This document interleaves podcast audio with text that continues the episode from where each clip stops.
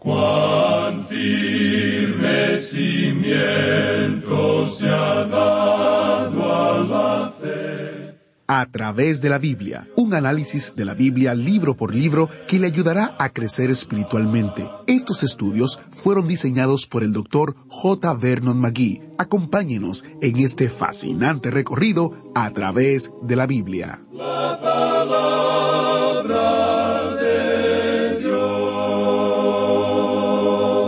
¿Qué dice la Biblia sobre el futuro? Durante siglos, la gente ha estudiado la Biblia con una fuerte curiosidad por los acontecimientos futuros. Hoy, en nuestro estudio en Isaías 56, se enfoca en una mirada profética hacia adelante, más allá de esta era, hacia el milenio por venir.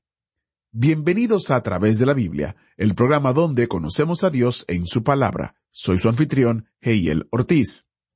Aprecio lo que el doctor Magui dice sobre el estudio de la profecía, que no es para entretenernos, para satisfacer la curiosidad del intelecto, sin embargo, es para animarnos a que vivamos santamente. Recordemos que el apóstol Juan escribió que todo aquel que tiene esta esperanza en él se purifica a sí mismo como él es puro. El estudio de la profecía nos da una esperanza purificadora, así que si puede, abra su Biblia o encienda su Biblia en Isaías capítulo 56. Estamos comenzando en el versículo 1. Entreguemos este tiempo a Dios en oración. Padre Celestial, te damos gracias por revelarnos las maravillosas verdades que has escondido en tu palabra. Verdades abiertas para los humildes de corazón, pero escondidas para los orgullosos. Señor, hoy te escuchamos. Háblanos te lo pedimos en el nombre de Jesús. Amén. Ahora busque su Biblia o encienda su Biblia. Recuerde que estamos en Isaías 56, específicamente iniciando en el verso 1, porque estamos comenzando nuestro recorrido bíblico de hoy con las enseñanzas del Dr. Magui en la voz de nuestro maestro Samuel Montoya. Nos encontramos hoy, amigo oyente, en el capítulo 56 de Isaías.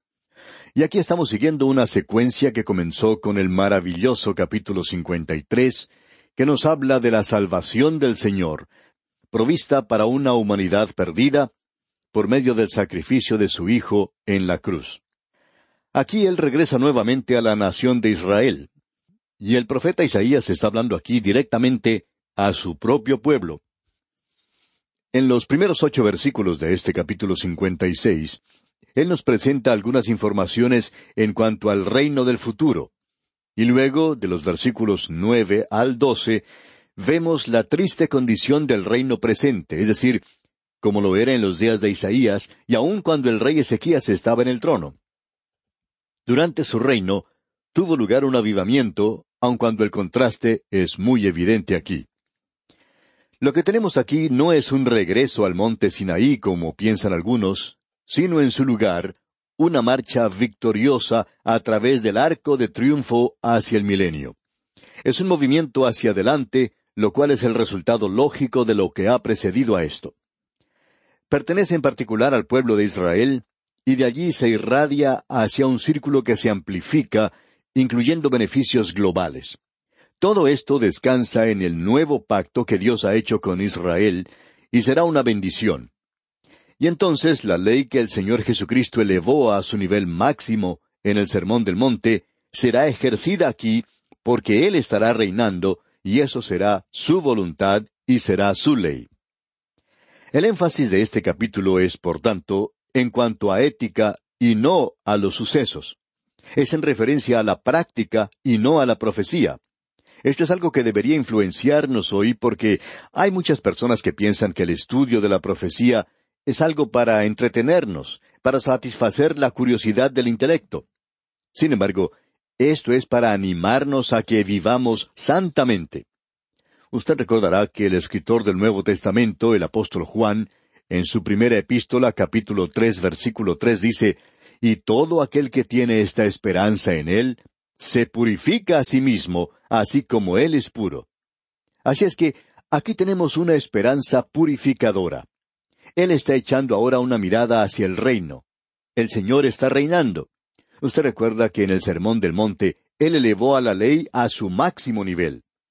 Él hace que sea absolutamente imposible para que cualquier persona llegue a ser salva por medio de la ley. Por ejemplo, Él dijo allí, Pero yo os digo que cualquiera que se enoje contra su hermano será culpable de juicio, y cualquiera que le diga necio a su hermano será culpable ante el concilio, y cualquiera que le diga fatuo quedará expuesto al infierno de fuego. Hay muy pocos de nosotros en el día de hoy que no somos culpables, tenemos que decir de paso. Basándonos en esto, yo no podría ser salvo. Pues bien, amigo oyente, tenemos un Salvador que sí nos salva. Pero cuando Él esté reinando aquí en la tierra, créame, amigo oyente, no habrá nadie que secuestre un avión. Podremos caminar por las calles de nuestras ciudades y de Jerusalén sin ningún peligro, y la tierra va a ser un lugar de seguridad en aquel día todos podrán morar en paz bajo su propia viña e higuera, y eso quiere decir que Él va a ser un capitalista. Cada uno va a tener su propia propiedad. En realidad, amigo oyente, usted no va a tener que pagar ninguna clase de impuestos en aquel día para mantener algún sistema escolar que no funciona o lugares de estudio que son quemados periódicamente y destruidos sin ningún sentido. Y hay mucha gente hoy que está sufriendo demasiado con el pago de los impuestos. Amigo oyente, esto es algo que no puede continuar. Cosas como estas en algunos países precipitaron una revolución. Las cosas no pueden continuar de esa manera hoy, y es hora que los políticos se den cuenta de eso. Lo hermoso en cuanto al milenio, amigo oyente, es que cada hombre será el dueño de su propiedad y no tendrá que pagar impuestos. Eso será algo hermoso, ¿no le parece? Eso será en el milenio, digamos de paso. Escuchemos ahora lo que dice el primer versículo de este capítulo cincuenta y seis de Isaías. Así dijo Jehová, Guardad derecho y haced justicia, porque cercana está mi salvación para venir y mi justicia para manifestarse. Ninguno de los profetas anticipaba un largo período de tiempo antes del establecimiento del reino. Ellos reconocían que iba a haber un intervalo de tiempo, pero ellos también hablaban de esto en el futuro inmediato. Y la salvación de la cual se habla aquí es la salvación nacional de Israel. Eso era lo que pensaba el apóstol Pablo cuando escribió allá en su carta a los Romanos capítulo once, versículo veintiséis, y luego todo Israel será salvo, como está escrito, vendrá de Sión el libertador que apartará de Jacob la impiedad.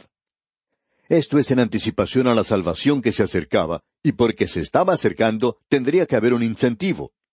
Tal cual lo hemos dicho, tenemos la esperanza de su venida. Así que esto es un incentivo para nosotros, para que vivamos una vida santa hoy. Luego en el versículo siguiente, el versículo dos, leemos, Bienaventurado el hombre que hace esto, y el Hijo de hombre que lo abraza, que guarda el día de reposo para no profanarlo, y que guarda su mano de hacer todo mal. Usted puede apreciar que esto es para un pueblo que estaba nuevamente guardando el día del sábado, y esto será restaurado después de este día de gracia en el milenio que tendrá lugar aquí en la tierra. Esto tendrá lugar durante el milenio. Hoy estamos viviendo en un día cuando se nos dice con toda claridad que ningún hombre debe juzgarle a usted en cuanto al día del sábado. Por tanto, nosotros no estamos bajo esto, lo que según creemos debería ser evidente para cualquiera.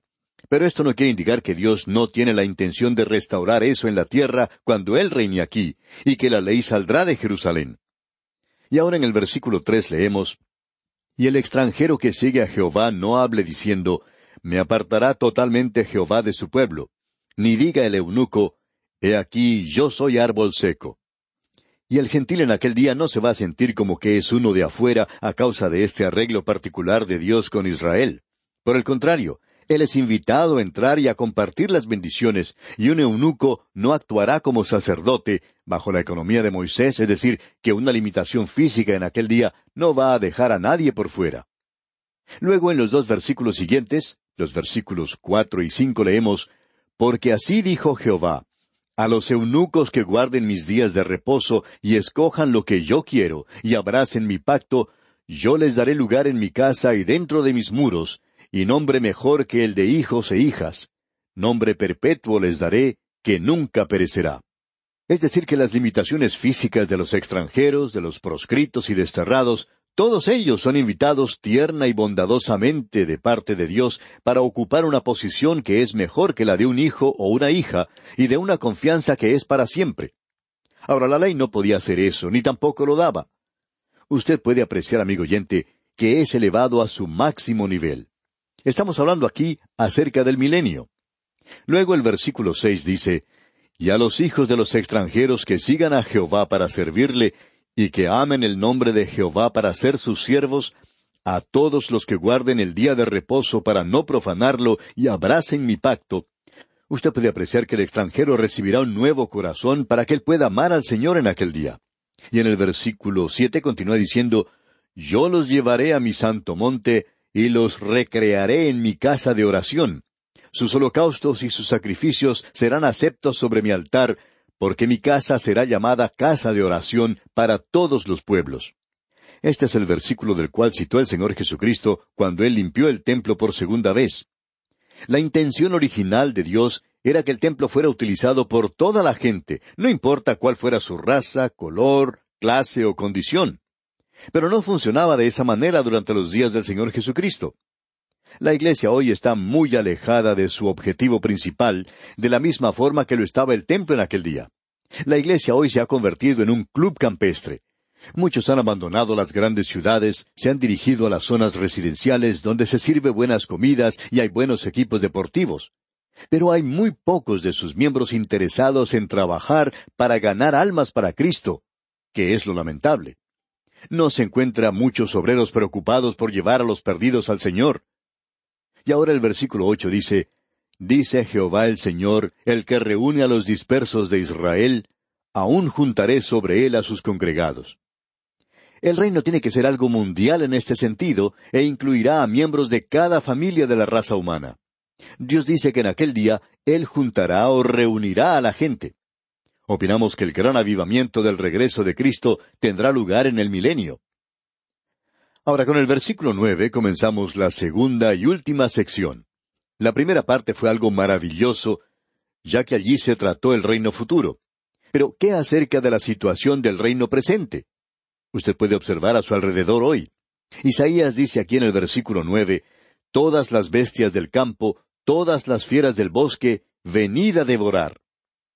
Ahora cambia nuestra visión de la contemplación de las glorias del reino futuro a la triste condición del reino que existe ahora. Dios ha permitido a las naciones del mundo que entraran a ese lugar como bestias salvajes y feroces, y ellas están robando a su pueblo y cometiendo toda clase de pillaje. Ya habían entrado los asirios, ya estaba próxima a entrar Babilonia, y otros seguirían después, vendrían a destruir. Si usted ha observado alguna vez fotografías de Jerusalén, no puede dejar de notar que las rocas y los muros de esta ciudad, así como también el muro de los lamentos, muestran muy evidentemente que esta ciudad ha sido destruida. Y eso ocurrió por lo menos veintisiete veces. Y en el día de hoy ha sido reedificada sobre los escombros. Y si usted quiere ver cómo era el terreno en la época de Cristo, bueno, uno tiene que descender por lo menos diez o quince metros debajo de la superficie actual. Dios permitió que eso ocurriera, amigo oyente. ¿Por qué? Porque ellos le habían fallado. En el versículo diez tenemos algo muy destacado. Leamos. Sus atalayas son ciegos, todos ellos ignorantes, todos ellos perros mudos, no pueden ladrar, soñolientos, echados, aman el dormir. Aquí tenemos un cuadro de los profetas y los sacerdotes, aquellos que hablaban con Dios en aquel día. Ellos eran los atalayas, eran ciegos, eran ignorantes y eran perros mudos. Usted recuerda que el apóstol Pablo dijo en su carta a los Filipenses capítulo tres versículo dos, Guardaos de los perros. Y esto no era para que los carteros tuvieran cuidado con los perros cuando entregaban la correspondencia. Tampoco es para que uno tenga cuidado cuando visita a una persona extraña y le sale algún perro ladrando. Él está hablando aquí de algo que era muy común en esos días. Cada pastor tenía un perro que le ayudaba a cuidar las ovejas, y ese perro se echaba cerca del lugar y siempre tenía un ojo abierto, en el momento en que se acercaba un animal o alguna otra persona desconocida tratando de robar o herir a las ovejas, este perro ladraba. Pero ahora, los atalayas y los profetas que debieran estar advirtiendo al pueblo de Dios, que debieran estar presentando la palabra de Dios, bueno, eran ignorantes de ella. Y eran solo perros mudos. Les resultaba mucho más fácil quedarse callados y no decir nada. Según nuestra opinión, El liberalismo entró a causa de la posición cobarde que tomaron algunos ministros. Cuando uno predica la palabra de Dios, uno por lo general pone su dedo en la llaga. Sabemos esto porque lo hemos estado haciendo por muchos años y no pedimos disculpa por eso. Tratamos de ser tan dulces y buenos como podemos, pero amigo oyente, la palabra de Dios es bastante dura. Y aquí en este mismo lugar es bastante dura. Aquí está hablando acerca de un hombre que se para en el púlpito y no presenta la palabra de Dios. A éste lo llama un perro mudo. Nosotros no lo decimos, es Isaías quien lo dice. Si usted quiere tener algún argumento, bueno, lo puede presentar ante Isaías y ante el Espíritu Santo y ver qué es lo que ellos tienen que decir. No creemos que lleguen a cambiarlo, dicho sea de paso. Perros mudos es lo que él dice, un hombre que no quiere predicar la palabra de Dios. Bien, echados no pueden ladrar, aman el dormir. Es mucho más fácil ser pastor de la gente y tratar de complacerlos a todos. Hay algunas iglesias que están buscando un pastor. Hacen una lista de las habilidades que ellos desean que tenga el pastor que buscan. ¿Y sabe usted cuál es la habilidad que ocupa la más alta prioridad?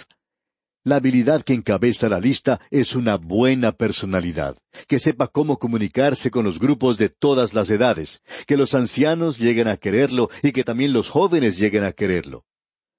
En realidad, amigo oyente, algunas de estas personas nunca enfatizan en cuanto hacia esta persona que buscan puede o no puede enseñar la palabra de Dios. Y como resultado de esto, bueno, uno tiene estos perros mudos en el día de hoy. Sentimos mucho haber dicho esto, amigo oyente, pero Isaías lo dijo primero que nosotros. Sigamos adelante con esta descripción que hace Isaías en el versículo once de este capítulo cincuenta y seis. Y esos perros comilones son insaciables, y los pastores mismos no saben entender. Todos ellos siguen sus propios caminos, cada uno busca su propio provecho, cada uno por su lado son perros comilones. En otras palabras, ellos dicen, ¿qué provecho hay para mí personalmente? Ellos están más preocupados por sus propios intereses personales que por el bien de su pueblo. Personalmente opinamos que esto aquí indicaría que uno no debería predicar la palabra de Dios. Ahora cierto predicador dijo en una ocasión a otro predicador que tenía un programa radial, Ustedes hablan demasiado fuerte en la radio. Ahora suponga usted que la gente se vuelva contra ustedes y que no apoyen su programa. El predicador radial le dijo, bueno, saldríamos del aire, no presentaríamos los programas y le mencionaríamos esto al Señor. Ahora, si Él quiere que nosotros continuemos transmitiendo, Él quiere que presentemos su palabra. Entonces es problema de Él y no nuestro, porque Él quiere que nosotros presentemos su palabra, y si Él no hace que nosotros tengamos amigos, entonces no tendremos amigos. Ahora continúa diciendo en el versículo doce de este capítulo cincuenta y seis Venid, dicen, tomemos vino, embriaguémonos de sidra, y será el día de mañana como este, o mucho más excelente. Esta gente trata de ahogar su triste situación y su condición en la bebida, y se enfrentan al mundo como borrachos. Y hay muchas personas hoy que se enfrentan a la vida de esa manera. Ahogan sus problemas en la bebida, hay veces en que se habla mucho acerca del problema de las drogas entre los jóvenes. Pero ¿qué podemos decir en cuanto al problema del alcohol entre los adultos? Uno puede apreciar esto cuando viaja en avión y también en los hoteles, en los lugares públicos, por todas partes está lleno de personas embriagadas. Inclusive uno puede ver a mujeres ancianas que no pierden la oportunidad de tomarse un cóctel, y lo toman como si fuera agua. Y en cuanto a muchos creyentes, podríamos decir que hoy ellos aprecian más la música suave y es por eso que existen grandes cantidades de emisoras que se llaman cristianas, pero no dicen nada de Cristo. ¿Por qué? Porque uno no se mete en muchos problemas de esa manera. Pero si se predica solo la palabra de Dios, entonces sí que puede acarrearse problemas. Esto se está diciendo en una manera muy fuerte aquí en este capítulo. Siguiendo adelante ahora entramos al capítulo cincuenta y siete. Nos estamos aproximando ahora al fin de las edades. Y cuando uno llega al fin de las edades, hay consuelo para el justo y condenación para los impíos. Ahora es verdad que a los impíos les va bien hoy. Están disfrutando de comodidad. Parece que están en la cúspide. Pero cuando uno llega al fin de las edades, hay consuelo para los justos y condenación para los impíos.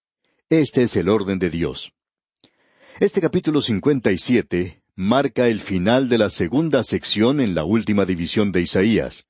Esta sección nos lleva a la conclusión que hemos llamado la salvación de Jehová, que viene por medio del siervo sufrido. Aquellos que se acercan en toda humildad y lo aceptan son hechos justos. Aquellos que lo rechazan y continúan en su camino impío llegarán al juicio.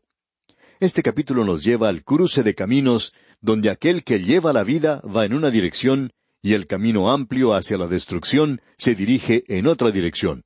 El destino y la división se encuentran allí.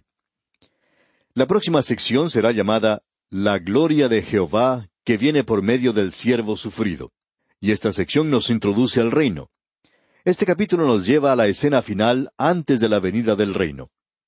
En los primeros catorce versículos tenemos el contraste entre el justo y el impío. Leamos el primer versículo de este capítulo cincuenta y siete de Isaías. Perece el justo y no hay quien piense en ello, y los piadosos mueren y no hay quien entienda que de delante de la aflicción es quitado el justo. Hay muchas personas hoy que se están preguntando, ¿por qué Dios está llevando algunos de sus maravillosos santos hoy?